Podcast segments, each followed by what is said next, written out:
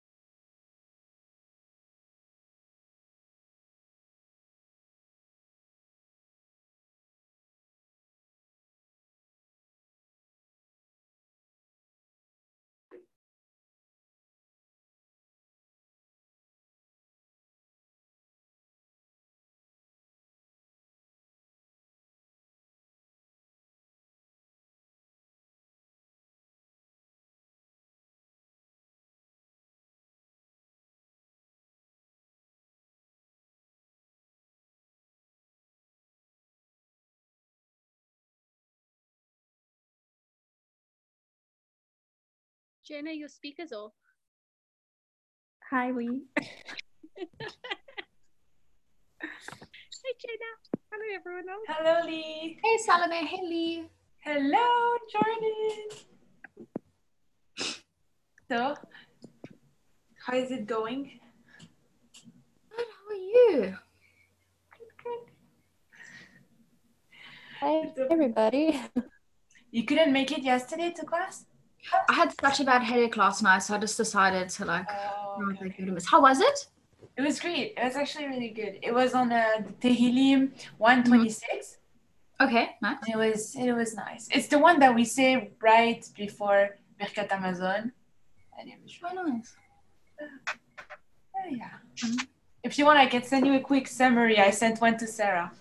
Oh yeah, I'd love one. Thank you. Yeah. Lee, where's your daily Tanya? Jordan Lee. Nina. It'll, Hello. put it up. okay, good. I'm waiting. Stay tuned.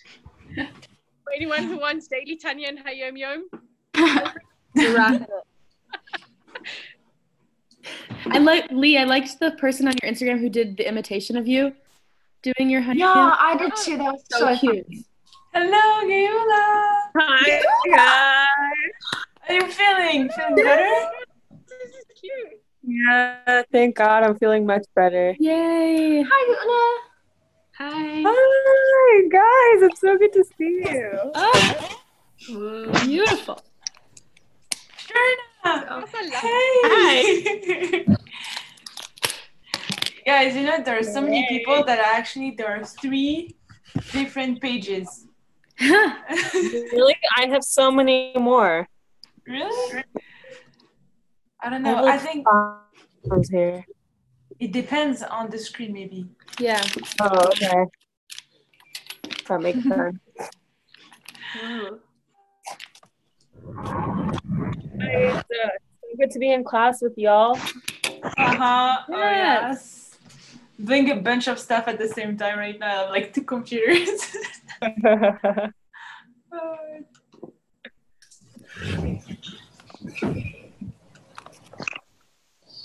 Why have I got the worst quality? Yeah, Jordan, like you're so. Oh, there you go. You fixed it. Is it better? yeah, it is. It was like a swipe of blurry. That's so funny. Yeah. My mom made me cover the camera, so I had to take.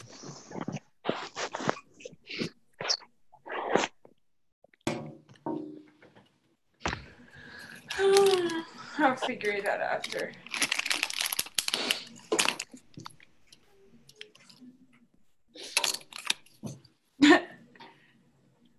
Comme our guest said, yalla. Yeah. This on the chat.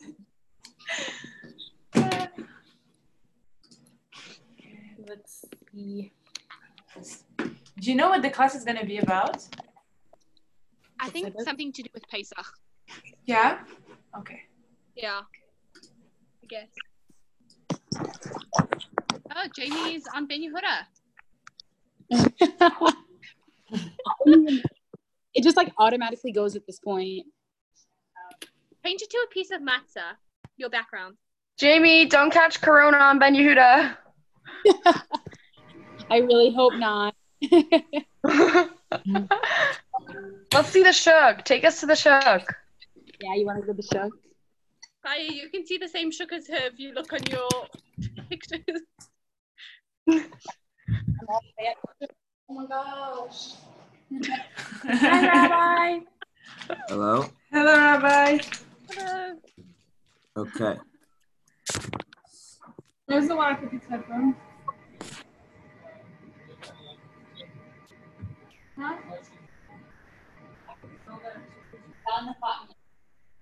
Oh yeah, that's it. Mm-hmm. You see there.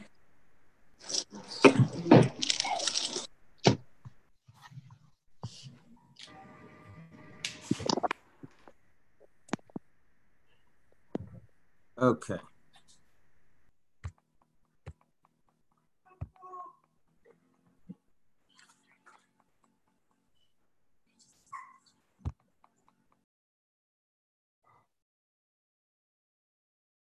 One second.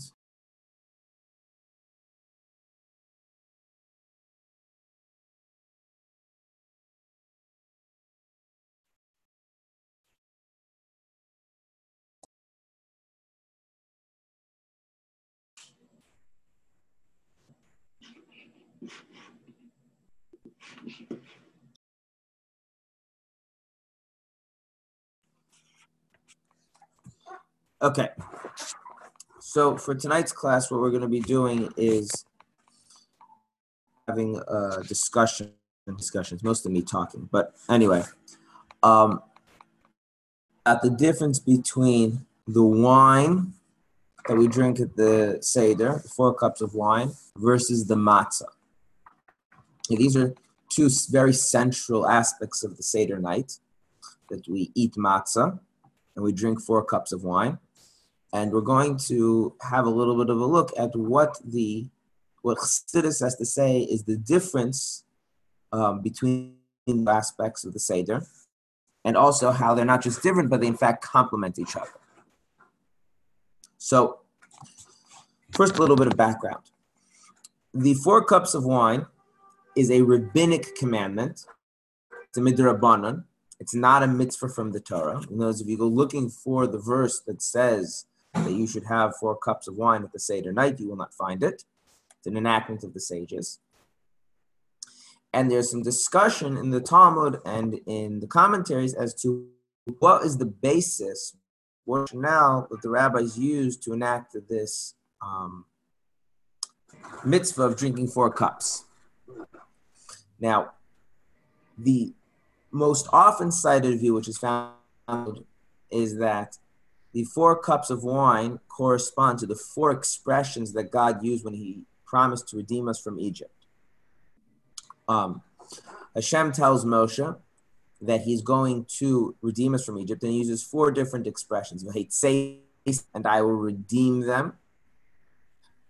Uh, and I will save them. "V'ga'al," and I will redeem uh, redeem them. So sorry, I was translating. I will take them out V'tzeisi, I'll take them out. The V'hitzalti, and I will save them. The V'ga'alti, and I will redeem them. V'lakachti li la'am, and I will take them to be my nation. So these four expressions, which are used to describe the Exodus, in order to commemorate that, um, the sages enacted drinking four cups of wine. Now, now the reasons, but this is usually the motivated reason. Now, the reason why matzah, that's actually a biblical commandment. Already in Egypt, the Jews were commanded to eat matzah. Um, even before they left Egypt, they had the first day actually not commemorating the Exodus, but preparing for the Exodus. And we have an eternal mitzvah to eat matzah every Pesach at the Seder night. Now, with regard to the matzah, we don't have four matzahs at the Seder. We actually have three matzahs. Um, the reason why matzahs, the, the straightforward, the most obvious reason, is that like every Shabbos and holiday, you need to have two loaves of bread. In order to make the hamotzi at the meal, you need two whole loaves of bread. So that requires you to have two matzahs. And in, the mitzvah to say over the story, to recite the Haggadah, is to say it over a piece of broken matzah. So we have a broken piece of matzah as well. In fact, the, the practice is that we start out with three matzahs, and then we break one of them, the middle matzah. Um, the breaking symbol save part of it for later, just like a poor person doesn't eat all of their food right and then we use that other piece of so half that matzah is the famous afikoman, and the other half of that matzah is left on on this uh, seder, um, depending on the custom, under the seder plate, over the plate, depending on there's different views of how to do it. And that piece of matzah is, so to speak, the matzah with which we say the Haggadah. We, we're saying the Haggadah over this piece of matzah, much the same when we make kiddush over a cup of wine. So we have matzahs for very technical reason. You need two whole loaves when you actually eat the matzah. Plus, you need to have this partial piece of matzah, this, this broken piece of matzah to say the Haggadah. Now, commentaries have a question, which is why is it that we don't institute having four matzahs? Just like we have four cups of wine, we should have four matzahs. If after all, the Exodus, the Yetzias Mitzrayim, is something that is associated with the number four, then we should have for matzahs. Now, what we're going to do is we're going to look at the approach of Chassidus in answering this. Why is it that the wine is celebrated? Adele, please be quiet. Thank you. The wine is celebrated using the number four, and the matzah is associated with the number three. So, in order to understand this, we need to first think a little bit about these four expressions. Okay. The three expressions. Um, again, the first one being I will take them out. The second one being vitzalti, I will save them. The third one being viga'alti, and I will redeem them. These three expressions all are something that takes place in Egypt, right? They're all about saving the Jewish people, redeeming the Jewish people, taking them out of the slavery of Egypt. Okay? They're about the transition from being subjugated to the Egyptians to being free of that, okay? to being physically Egypt and leaving Egypt. So all of those things actually happened already on Pesach. In contrast, the fourth expression, I'll take them to be fruition, that actually doesn't really take place on Pesach. The point at which the Jewish people become the nation of God is actually when they stand at Har Sinai, and they stand at Mount Sinai, and they receive the Torah, which actually is the point of Yetzias Mitzrayim. And I'm sure everybody knows the uh, famous expression Moshe tells Paro over and over, "Let my people go." Everyone's heard this expression. Yes, the God of the Hebrew says, "Let my people go." There's a there's a continuation of that expression, which is not "Let my people," not just "Let my people go," but so they serve me, right?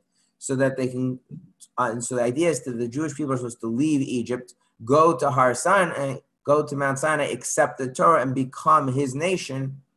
And so that fourth expression, that I will take them to be a nation for me, that will take place on when they leave Egypt. That only takes place after 47 weeks when they finally get to Har Sinai and they accept the Torah.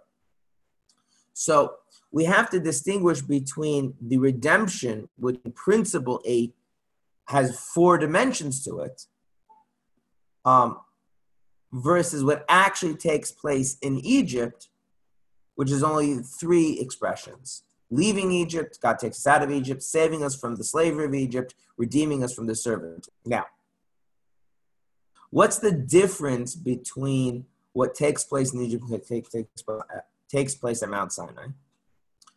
So, when the Jewish people were in Egypt, the things that happened, or actually the most significant thing that happened, was that the Jewish people became subjugated to the Egyptians. Now, we all know familiar with the idea that they had to work, they had to build treasure cities, they had to were physically enslaved and tortured. And while all that is true, the significant thing was that they actually became subjugated to the Egyptians spiritually, meaning that just like you have a person, um, every person has an animal soul, and that animal soul tries to get them to do things that they should not be doing, or to do things or not to do things that they should be doing. And sometimes that animal soul succeeds. Sometimes the animal soul, the animal soul fails. But a person can sink to such a low state. It's not even a conflict if they should um, give in to the animal soul or not. But the animal has become the master, and the entire life is merely one of subjugation, of servitude to the, animal soul.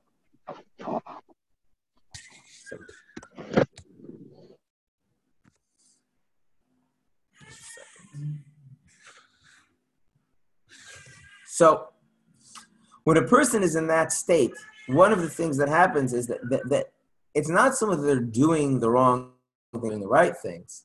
They're in an awareness that, the, that their behavior needs to improve. They are totally uh, dominated by the negativity, by the animal soul. And that being, there really is not very much for them to do they, traditionally, we tend to think that if you have a problem, you should work on it, right?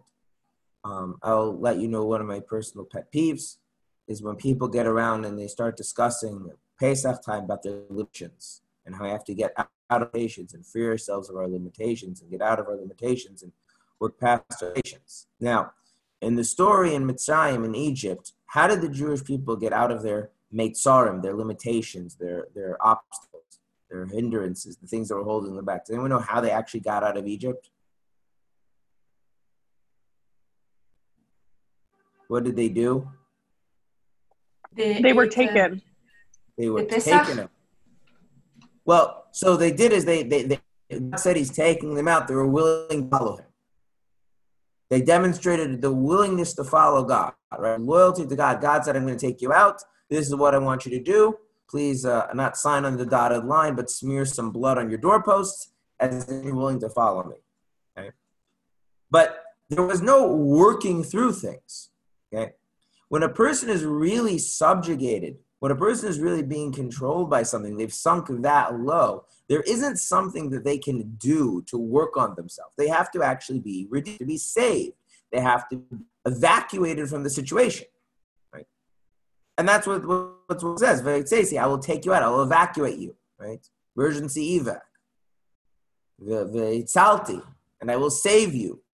Right? The ga'alti, I redeem you. Right? It does not a process of the Jewish people working on themselves and processing why is this difficult and how I'm going to overcome it. Not that those are bad things, but if you can work through it of your own effort, then you're not really enslaved to it. You're not really subdued by it.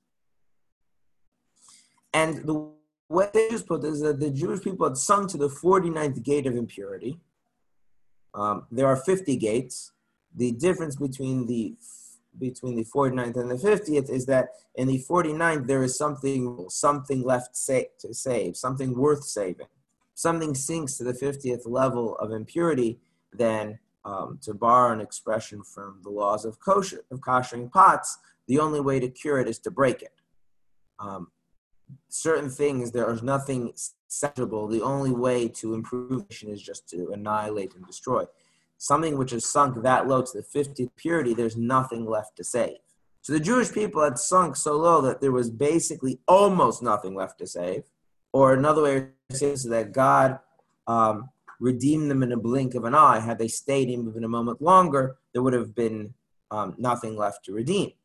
So we're talking about people who have so much be, bought into the Egyptian notion of what life felt, what, what it means to exist, um, what a human being is, that God needs to come and rescue them. God needs to come and save them.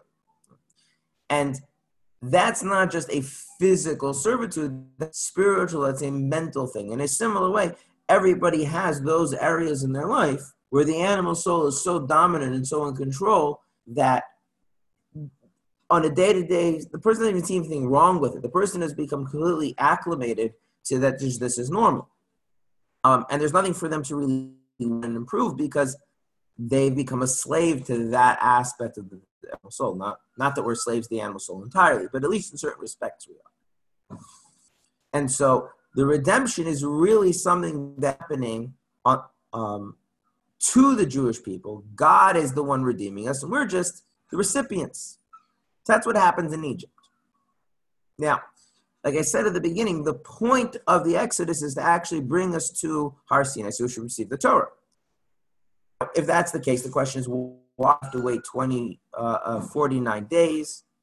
And the reason is that while the point of the Tzias Mitzrayim of the Exodus is to receive the Torah, the Jewish people were not actually positioned to receive the Torah. Yeah. Um, to, to, use an analogy for this, okay? if somebody if somebody is drowning, okay, they're out in sea and they're drowning, and the light jumps into the into into the water and rescues them. What does this drowning person need? What is what what what in order for this rescue operation to be successful? What does the drowning person actually need to do? What's what's their participation? Anyone who's a lifeguard should be able to answer this. To breathe. No, do not breathe. Breathing can, you know, sometimes breathing can drown you. Breathe when your head's underwater. A bad idea. Anyone else know? Not fight back. Not fight back. Let the life that they're doing stop struggling. Right? Which is actually hard. It's, it's it's right. Remain still. Allow the other person to save you. Right. I'm seeing some very good. Let, obey the instructions. Stop scrambling to save yourself. You're just making it worse. Right. Let the lifeguard take over and follow the directions. That's it. Okay. Can you take a person in that mental state? That's the issue. They're going from panicking that they're trying to gulp for air, that they could drown themselves. They're struggling and they're they're they're they're they're, they're, they're, they're waving their arms and legs and to remaining still to allow to be saved. Can you take a person who's in that mental state and immediately start teaching them how to be a lifeguard? No, because in order to teach a person how to be a lifeguard, right? They have to be in, in a state where they're capable of, of, of developing a skill and learning and exuding confidence, right? It's an entirely different state of affairs. So in one in one in one state, the person's relationship with the lifeguard is you let the lifeguard dictate, just passively follow, passively allow yourself to be safe. The other thing is you could have an expert lifeguard take you, train you to be a lifeguard yourself where the lifeguard is imparting to you their skill, their knowledge, etc. And you can't just flip a switch and go from one state to the other state. There has to be a process of, you know, pulling yourself up and getting confidence, the motivation, and all what's necessary in order to make the lifeguard student. In a similar sense, when a person is enslaved, how do they get out of it? Well, God has to redeem them. But what's required on their part? What's their participation? Because they have to allow God to save them. When I, what does it mean to allow God to save you? It doesn't mean just me going back like this. Oh, right? That's not what happens. Work. What does a person need to do in order for God to? Save? Anyone know? Be willing to be saved. Okay surrender. Okay, so the the imuna. These are all these are all these are all true, but but one important element is missing is that these are our mental things, and we have a tendency to open open to mental things without thinking about the, the physical correlate.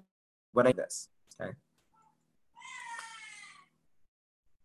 If I'm really open to God saving me. I, am trusting that He's going to do it. You know, jumping into the sea is a later step. Jumping in the sea happens seven days later. That's not during the Exodus.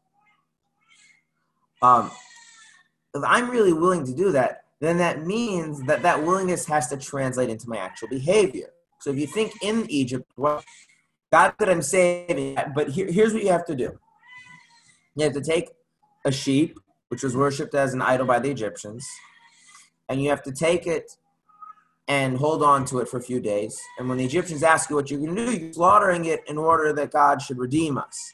So that you'll have to tell the Egyptians face to face that you're going to kill their idol, you're going to kill their deity as a sacrifice to your God. Okay?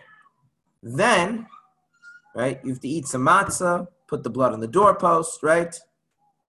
Pack your bags and be ready. If you, right, so it's not just that there's a willingness and a mental, actually translates into behavior. If you want to go all the way back to the, the person drowning at sea, right, it's not just to let the person save you. When the person says struggling, you have to physically stop struggling. They say, hold this, you have to hold this. They say, like, you know, you know, put your arm around me, then you have to put your arm around. You have to actually translate that that trust, that willingness to follow, that surrender, as you put it, into actual. If we want God to save us, we want God to redeem us, right? There is a mental letting go, a mental surrendering, a mental willingness to follow, but that has to actually translate into actually follow, right? Well, so that surrender turns into actual behavior of, of, of, you know doing the mitzvahs as we're supposed to do it, not because I appreciate them, not because I um, they resonate with me. In fact, they very much not. I may very much feel like the person drowning at sea that all I want to do my arms and take deep gulps. But nonetheless, I over kind of authority over myself to the lifeguard and he saves me. I turn authority over my conduct over to God and I conduct myself directs, and through that, God redeems me. God takes me out of my limitations, my issues, my problems. But in that state, a person has very much shut off any of their functioning, right? The person is very, a, a, a, very small immature. They're just following along. They're just I don't know if this is the right expression, but going along to get along, if you will. Right? That's not a state where a person is a recipient to be imparted wisdom, to receive um, um, um, knowledge and, and be transformed into something else, right? As we all know that when you really want to, when you really want to learn something, you have to approach it with a sense of confidence that you can understand it, that you can implement a willingness to work hard, um, to ask questions, um, and to cultivate yourself at different um, talents and aptitudes to actually bring about a certain skill set or knowledge base um, to make yourself well versed in whatever it is that you want to master.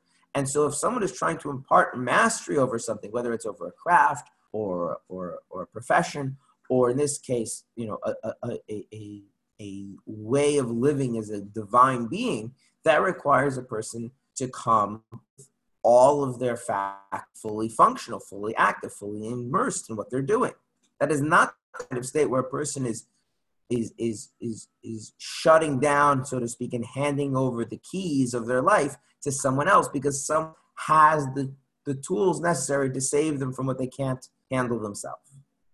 And so the, the, the difference in mental spiritual state of the exodus of Yetzias Mitzrayim in Egypt and standing at Har Sinai to receive the Torah is so vastly different that there's a growth process between, which is the counting of the Omer. And if you don't go through the growth process, then you can't really become uh, a recipient of that wisdom, of that knowledge. And that's why there are 49 days between the Exodus and receiving the Torah, between Yetzias Mitzrayim and Matan Torah. Because they were at 49 levels of impurity, they have to raise themselves out of it. They have to work through that. They have to change how they experience themselves and develop that um, that that confidence, that aptitude, that willingness to implement things, um, work through things that they don't and that they don't resonate until they can actually um, be a worthy God, which is what the Jewish people were about Sinai. So the difference, therefore, between the first three and the last one, where Shem says, I'll take you as my nation, it, it's a huge difference. The first three, all that's being asked of the Jewish people is to submit to God's direction, surrender, turn over the keys to your life, and follow God, and He will save you. But the last one, taking us as His nation, requires us to raise ourselves up and to be of that, to be capable of that on our own terms, right? And that's a very different kind of an approach, a very different kind of mind. Now, what does this have to do with matzah? What does it have to do with wine? So matzah, according to halacha, matzah has to be tasteless. Now, tasteless goes in quotations. There, there are different kinds of tastes, as we're going to get to later in the class. But by tasteless, um, there's there, there's there's nothing about the matzah that can um, be how should I put this appealing culinarily. There just has to be there's flour and water and that's it. If you add anything, salt, sugar, eggs, oil, fruit juice, whatever, you add anything to make a, a, a tasty thing, then you invalidated the matzah. Okay. Um, it, it might still halachically be matzah, but you can't do the mitzvah with it. Okay. So if, if you want to think about it like this, we all know that challah, traditionally, challah has like a lot of ingredients like eggs and uh, sugar and stuff to make it all very tasty. It's like some challahs start crossing the line between bread and cake, right? So matzah is the exact opposite. Flour, water, literally nothing else. We don't even dip the matzah in, in salt, so we don't have anything that actually the taste of it. Um, it should be as bland as can be. Um, and certainly it shouldn't rise. And rising has two elements. Rising, one thing anyone who makes dough knows that when the dough actually um, change the taste of the dough, um, which is why sourdough bread tastes different than yeast bread, right? Because the rising process is different. Um, and it also is, expands, right? It, it, it, it, it becomes of a greater volume. And so the idea of matzah, just have the flour and water. There's no enhancement, there's no taste, there's nothing that's supposed to be particularly edible, there's no expansion, there's no growth, there's just take it for what it is. And actually, in the say that the reason why we eat matzah is because when Hashem revealed himself, the dough did not have the opportunity to rise to become chametz. Okay? The idea being that God's revelation precludes us from having any real active involvement. It's kind of like, you know, using that analogy again, that the lifeguard is saving you from drowning, right? Your involvement is basically reduced to follow instructions. Right?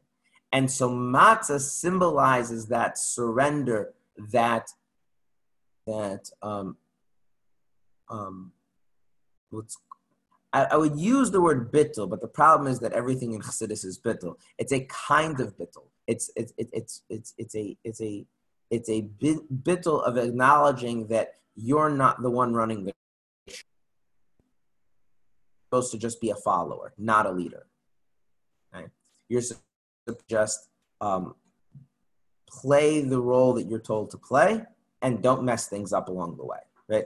Just like the person in the lifeguard. And that obviously requires a willingness and a surrender and a trust and all of that. But but it's but it's very much limited to that. That's what matzah symbolizes. Um, whereas wine, wine specifically is supposed to be something that's enjoyable. Um, the actual halacha is that preferably, assuming that there's health complications, whether a person has uh, physical issues with drinking alcoholic wine or they have mental health issues drinking alcoholic wines, but assuming being equal that they can get through the entire Seder, it is proper to actually have wine that's alcoholic, not use grape juice, because the idea is that wine is supposed to be um, something that the person enjoys, the person knows how to handle themselves, the person can can um, control their drinking on their own, and someone else do it for them.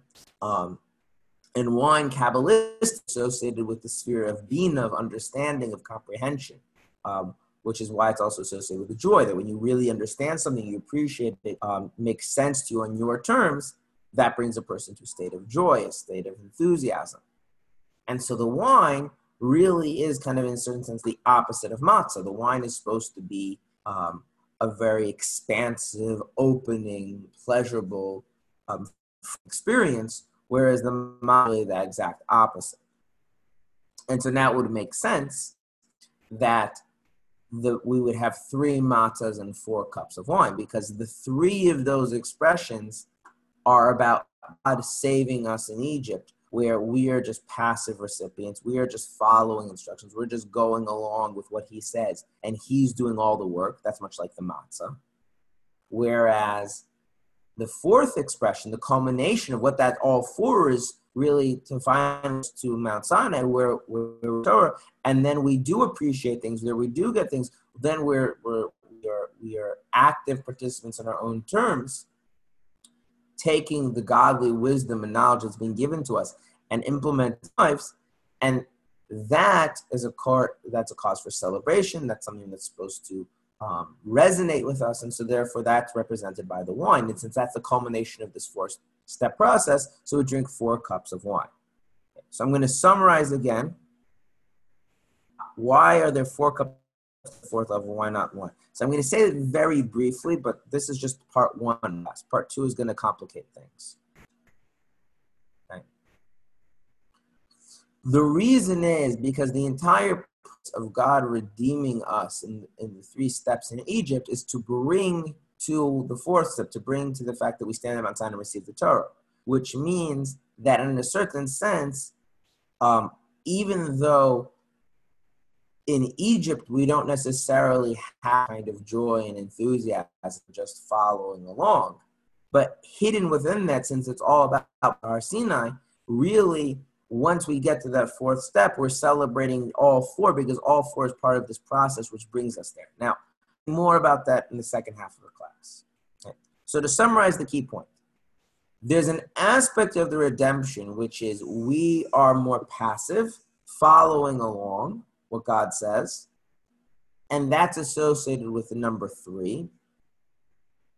Three of those expressions really convey that idea. God takes us out of Egypt, all we do is God saves us from the slavery, all we do is follow what he says. God redeems us from the bondage, all we do again is follow along what he says. But then the fourth, where he takes us to be his nation, requires us to be worthy and us to grow and us to be capable of internalizing and, and appreciating the divine wisdom and knowledge that's going to, going to be given to us at Har Sinai. So that, since the fourth is associated with that personal development and growth, which is symbolized by the wine. So therefore, we drink in four cups rather than three cups. Matzah three, wine four. Okay. Now, that's part one. That's the easy part. So if anyone has any questions about the, what I actually said, not how it fits with something else, then we should clear those things up now before I move to the comp more complicated section. So if anyone, I think you guys can unmute yourself.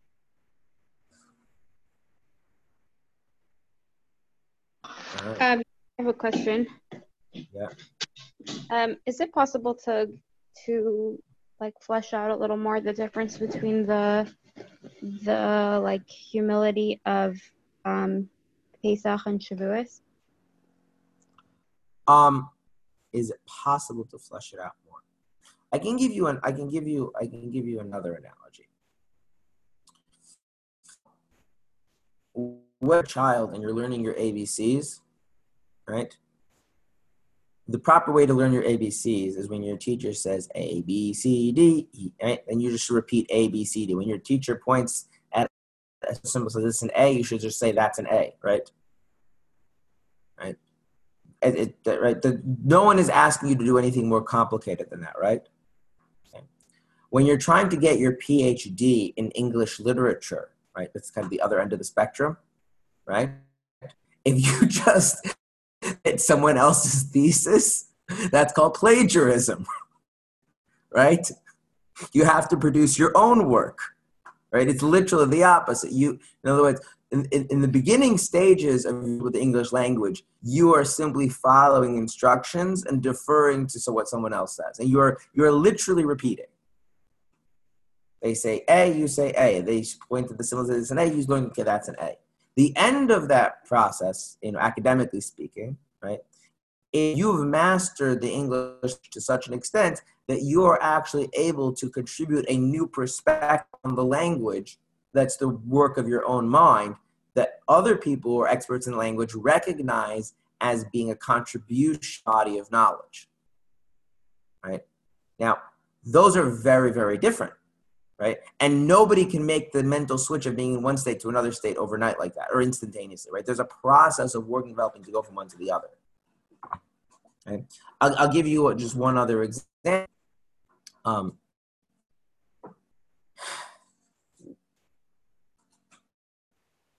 when you start any new social position, it is very important to know exactly what are the rules of the role that you are playing and not to violate them.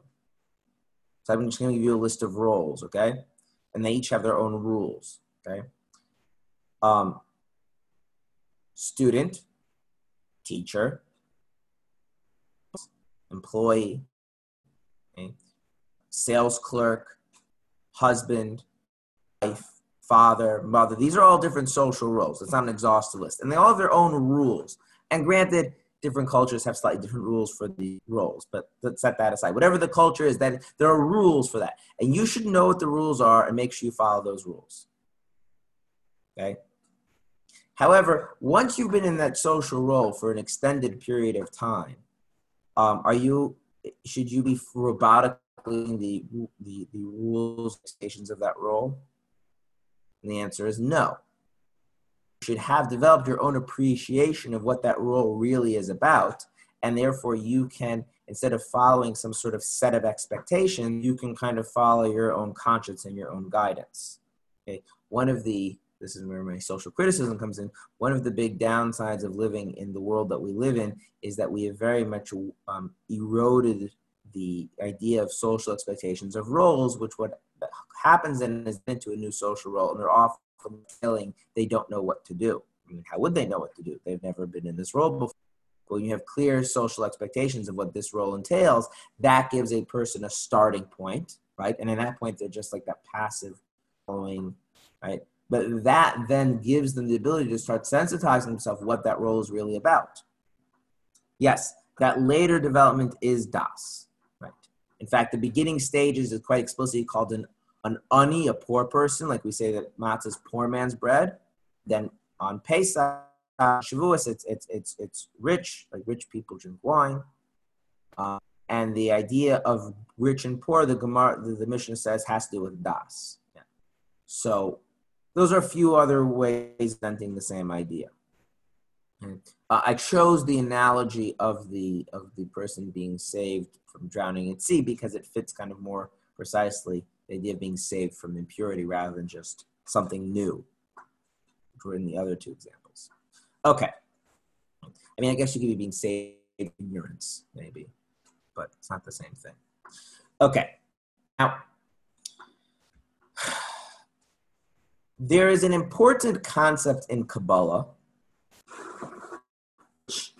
is used in Chassidus. It's hinted to in other areas of Torah. It's very central in Kabbalah. In Kabbalah, numbers are not numbers. Numbers are words. Now, you'll find this in the Gemara in the revealed parts of Torah, and find this in Chassidus a lot.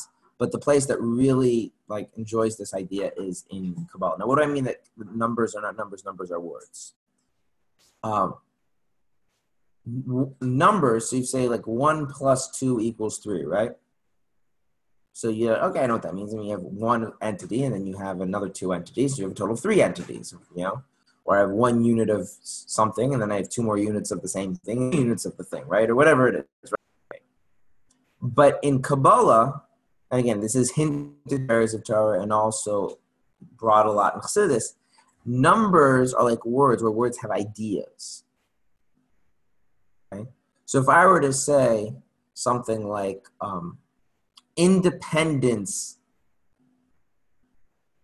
um, plus responsibility equals freedom, right? We all understand that when we're saying add ad- adding and, and equaling there. We don't mean it in the equative sense of like one plus two equals. Someone who is independent and also has responsibility. That you know, you can disagree with that. I'm not saying that whether that's right or wrong. Um, I think it's right, but okay. Um, so in Kabbalah, every number is actually an idea, if not more than one idea. Okay. So we'll just use the easiest one for a second. The number two is conflict. And that should be self explanatory, right? Because a conflict, I mean, of how many sides? Two. Right? You can't have it with one side. Someone's going like this with their head. Do you care I mean, to you laugh could have at with conflict with more than two sides, no? That's true, but conflict arises because of two sides. Necessitates two sides. Right, right, Okay. Right. In other words, you could have a three-sided conflict, but really, as any as any family therapist will tell you, is that a three-sided conflict is just a bunch of two-sided conflicts overlaying each other. right? So they make a little right. It's the father against the wife against the father, and then the parents against the child, and then the husband and the son and mother, and then the husband, the mother, and the son. Right? That's you know, then you break each one, you detriangulate whole. Right? Okay, fine. Um, so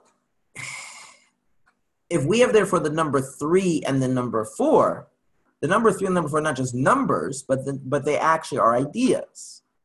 Okay. Like I said, in Kabbalah, this is a major, major, major theme, but it's alluded to in other places in the Torah. Now, use in Hebrew, we use letters for numbers, right? So Al one, Beis is two, Gimel is three, Dalet is four. Yes. So the Gemara actually says that um, Gimel, which is three, and Dalet, which is four, um, are like a rich person and a poor person. Okay? That the Gimel is called a Gimel because it's Goimel, it's bestowing, and that's why the Gimel looks like it's related to the Dalet to give it some stuff. And then the Dalet, although most Ashkenazim say Dalet has a D sound at the end, it's actually Dalis, which is related to the word impoverished. So the idea is that Goimel or Gimel is the one who bestows, on the Dalis, the one who is impoverished. Okay? So the number three represents having and giving and bestowing. Number four represents risk because one is impoverished, which is why, right? We said before, matzah, which is about about being impoverished, is the number. Which number is it? Three. and wine, which is all about being enriched, is the number four, right? So everything is clear now? We have that clear, right? Or is it all backwards? You didn't see that coming. Thought it was all going to line up nicely. All right. Okay. The reason is because it's all a matter of perspective. When we say bestowing and receiving, we have to actually think about this a little bit.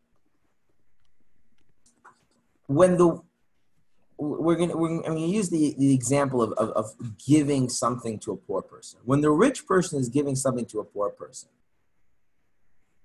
there can be an emphasis on the rich person, there can be an emphasis on the poor person. If the emphasis is on person, then the emphasis on that the person gave something to the poor person. So, you know, I'm sure we've all had this experience where we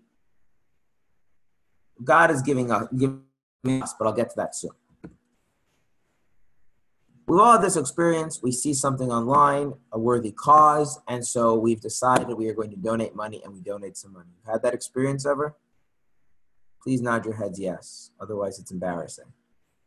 Okay. Once you do that and you hit the little like confirm or send button or your credit card number, and assuming you put in an amount that's, you know, significant enough that you actually had to, uh, you know, put some effort into it, but not so bad that guessing yourself. You feel pretty good about yourself, right? Like you just did a good thing. You gave something to someone who needs, right? So where's the emphasis? On you, the giver, right? Now, it's an entirely different. It's like there's a whole separate question. Like, how does that actually go get to the needed it, right, or to the cause, and like how do they help? Like there's a whole behind the scenes things of actually implementing so the person actually gets the thing, right? Now, let me ask you a very simple question. If you hit if you hit the send button and your your credit card is charged, right? The poor person or the cause or whatever it is, how has their life been improved at that moment, really? In a way that they can experience. Not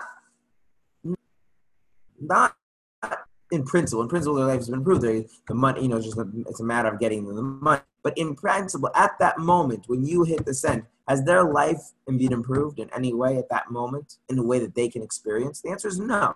So you're sitting there feeling quite good about yourself that you've helped this person, and they, they're in the same boat as they were before. On the other hand, right? By the time they get the assistance, the help, the call, right? At that, right? Rush out for them, um, and their life is really and improved, it's not really about you're like behind the scenes now. It's not really about you. If you want to think about this in an educational context, okay? When do you really understand? When the teacher has stopped talking, you walked out of the classroom, you sit by yourself or with a friend, right? And you mull over what you have heard and try to make sense of it until it starts to sink in and you really right? And that's when you truly become wiser and enlightened. Yeah? And where what is the teacher doing then? The teacher's grocery shopping or whatever else right? The teacher is giving a very engaging talk right? And you are receiving this information right?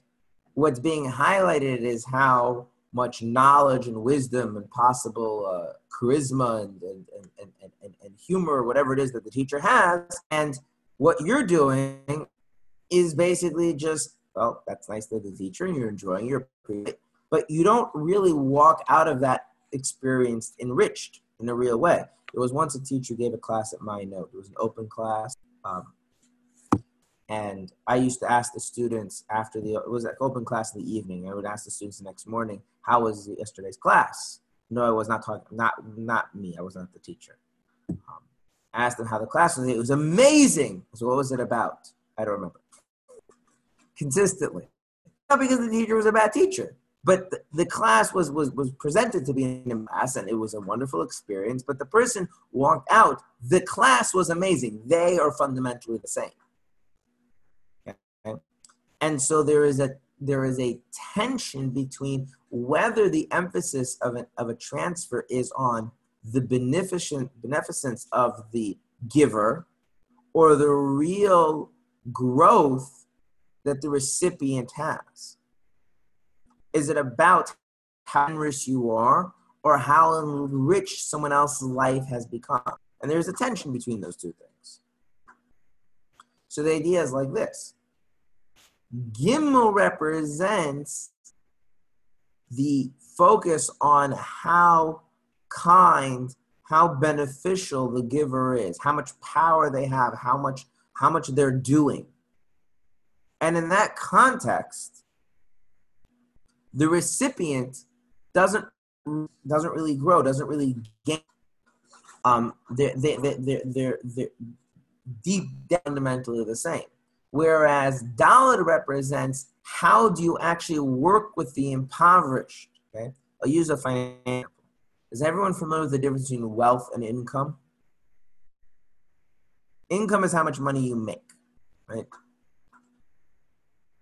But wealth is something else. Wealth is, you know, all of the resources that you have, right? So there are people, for an example of people that tend to have a lot of income, but tend to you know, if you look long term of their life to be very wealthy, are sports players. Sports players, while they're playing, tend to make a lot of money. They also tend to spend a lot of money, right? You look at the you know, 20, 30 years afterwards in their lives, they tend not to be that much wealthier. Okay. And then there are people who make, um, like most, most people who go to a, a, a very expensive college aren't have, do not have tremendous income. They usually get of income often have a lot of wealth um, in terms of that's that they inherit and things like that. So there's a question in economics, which is how do you take a person who is not wealth, wealthy, and it turns out giving them a high paycheck is not is not it's not good enough because just giving them money just means they have more money to spend, right? But wealth is something you build. You actually change the real status of the person, the resources they have at their disposal. Um, and having cash isn't good enough. How do you get the person to, you know, be, have the opportunity and the wisdom to invest that money in the right things so that it builds on itself, that they are wealthy and their children are wealthy. And that's actually a very good thing. Or how do you take a student and don't just get them that they able to regurgitate the information and pass the test, but they have the same wisdom, knowledge, breadth, and depth of understanding that allows them to be a contributor in the field just like the teacher. How do you de-impoverish and it means working with them on their terms to actually figure out how to up. And so there's a difference between the gimel and the dalet. When the giver is busy giving and it's about the giver, then the recipient is very passive, right? And all they do is follow orders. All they do is um, regurgitate what they're being given. This is the proverbial teach, give a man a fish, you feed him for a day, and a fish, you feed him for a lifetime. Right? Unless there's a drought or you can't go 100 meters outside of your home, in which case, knowing how to fish. But anyway, um, you get the idea. So, matzah, right? We said about, you know, there's no taste, it's not expanding, it's, it's just as is. Well, that's because matzah is all about how Hashem is redeeming us and Hashem is saving us and Hashem is doing all the work. So then, yeah, we are poor. We are impoverished. The matzah represents our state. How, if, if it's about Hashem coming and giving to us, I'll answer that question at the end. If it's about Hashem coming and giving to us, then we're in a state of matzah. On four cups of wine, are once Hashem has kind of, uh, kind of finished the process, and then we've worked and we've grown, and we've actually risen to the occasion and become worthy of being His people, right? Then we are enriched, and that's the four, that's the dalet, which is working with the impoverished party to raise them up. Okay, so the idea of three is bringing something down to a level that the recipient can receive it but not bothering yet transfer responsibility to the recipient that they need to now grow and develop themselves. Whereas four represents the growth of the recipient on their terms. Now, I would just like to point out how many forefathers do we have? Three. And how many mothers? Four. Because the forefathers represent God giving, right? Others represent the Jewish people growing and developing, right? This is just the same physically, right? Right? The idea of growth is just associated with the female, the mother. Okay, there's a question here, one second. Are we clueless doing the matzah pre even though it was preempted by our willingness? Or are we aware that God is doing the work and that we're just not part of it? Well, I mean, there's degree within matzah itself, there's degrees. So you could be totally clueless, um, and people are, or you could be aware that it's God doing the work and yours to work on your willingness and, and, and your your submissiveness. Um, so I mean there's a range in that. But it's definitely not that you're supposed to be appreciating that uh, w- what's going on. It's much like, you know, when you're learning your ABCs, some kids are really enthusiastic about learning their ABCs and following along the teacher, and other kids, you know, it's a challenge, but nobody is offering their opinion about the linguistic structure language at that point, right? because they're not really a, you know. And it would be quite odd for being saved by the lifeguard to tell the lifeguard that he thinks that his breaststroke could use some work, right? okay. Now, you'll all that the matzah is a biblical commandment. It's a God-given commandment, whereas the four cups of wine are a rabbinic commandment, something was instituted by the rabbis, right, by the Jewish people. Um, and in general, the the the words of the of God and considered to be the guidance of our fathers. There's a verse that says that we should in the Musar Avicha, the guidance of our father, and that's a reference to the to the Torah as is given by God. And nor should we abandon the Torah of our mother Torah, and that's representing the the wisdom of the sages. So the four cups of wine, they're four, and they're instituted by the sages because it's all about the growth of the Jewish people themselves. Whereas the matzah is three and is a biblical command because it's all about what God is doing and how we are passive recipients. So what it actually means is that there's actually two aspects relationship. There's following God, and then God handing over the responsibility for our growth to following God is matzah, handing responsibility for our growth is the wine. Now, someone asked, and this is the correct question, is how are we able to drink the wine on Pesach? And the answer is this is not our first Pesach. There were no four cups of wine when they were, but we are after Torah, after the giving of the Torah. And so our Pesach is people growing in, and beginning at the same time. The night of the Seder is actually a, a night full of this tension that on the one hand celebrating that we've already been redeemed, right? We've had a whole year's worth of Torah and mitzvahs, right, that we've been celebrating, etc. On the other hand, this is the beginning of something new. And so the, the, the, the issue of Pesach, and there actually is a very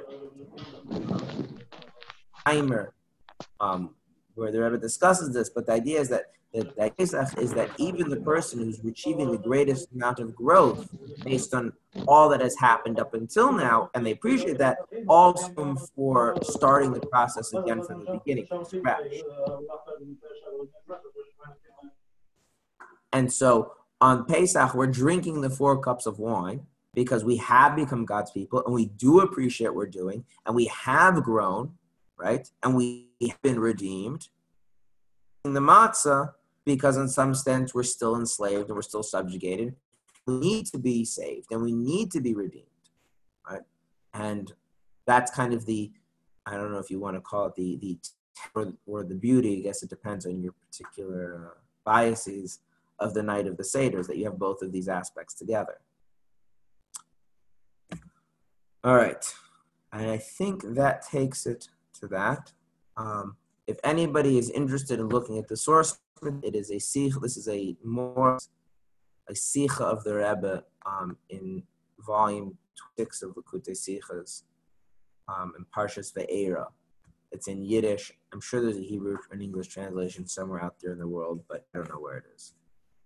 So everyone should have a kosher and a happy Pesach, and um, and everyone should stay healthy. 26, 26. Volume 26. Are you going to continue this class next Monday? Um, it is possible. I am going to do that with Mrs. Gestetner. Um, if, if many people want the class, then that's more of a reason to do it. Great. Thank you. I am stuck at home, you know. So. there were like 60 people here. All right. Well, I hope everyone enjoyed it. Um, Thank you. Again, have a wonderful Thank you, day. Rabbi. Thank you, Rabbi. Thank you. Thank you. Hey, again. Much. Thank you. Thank you. Thank you. Thank you. so much.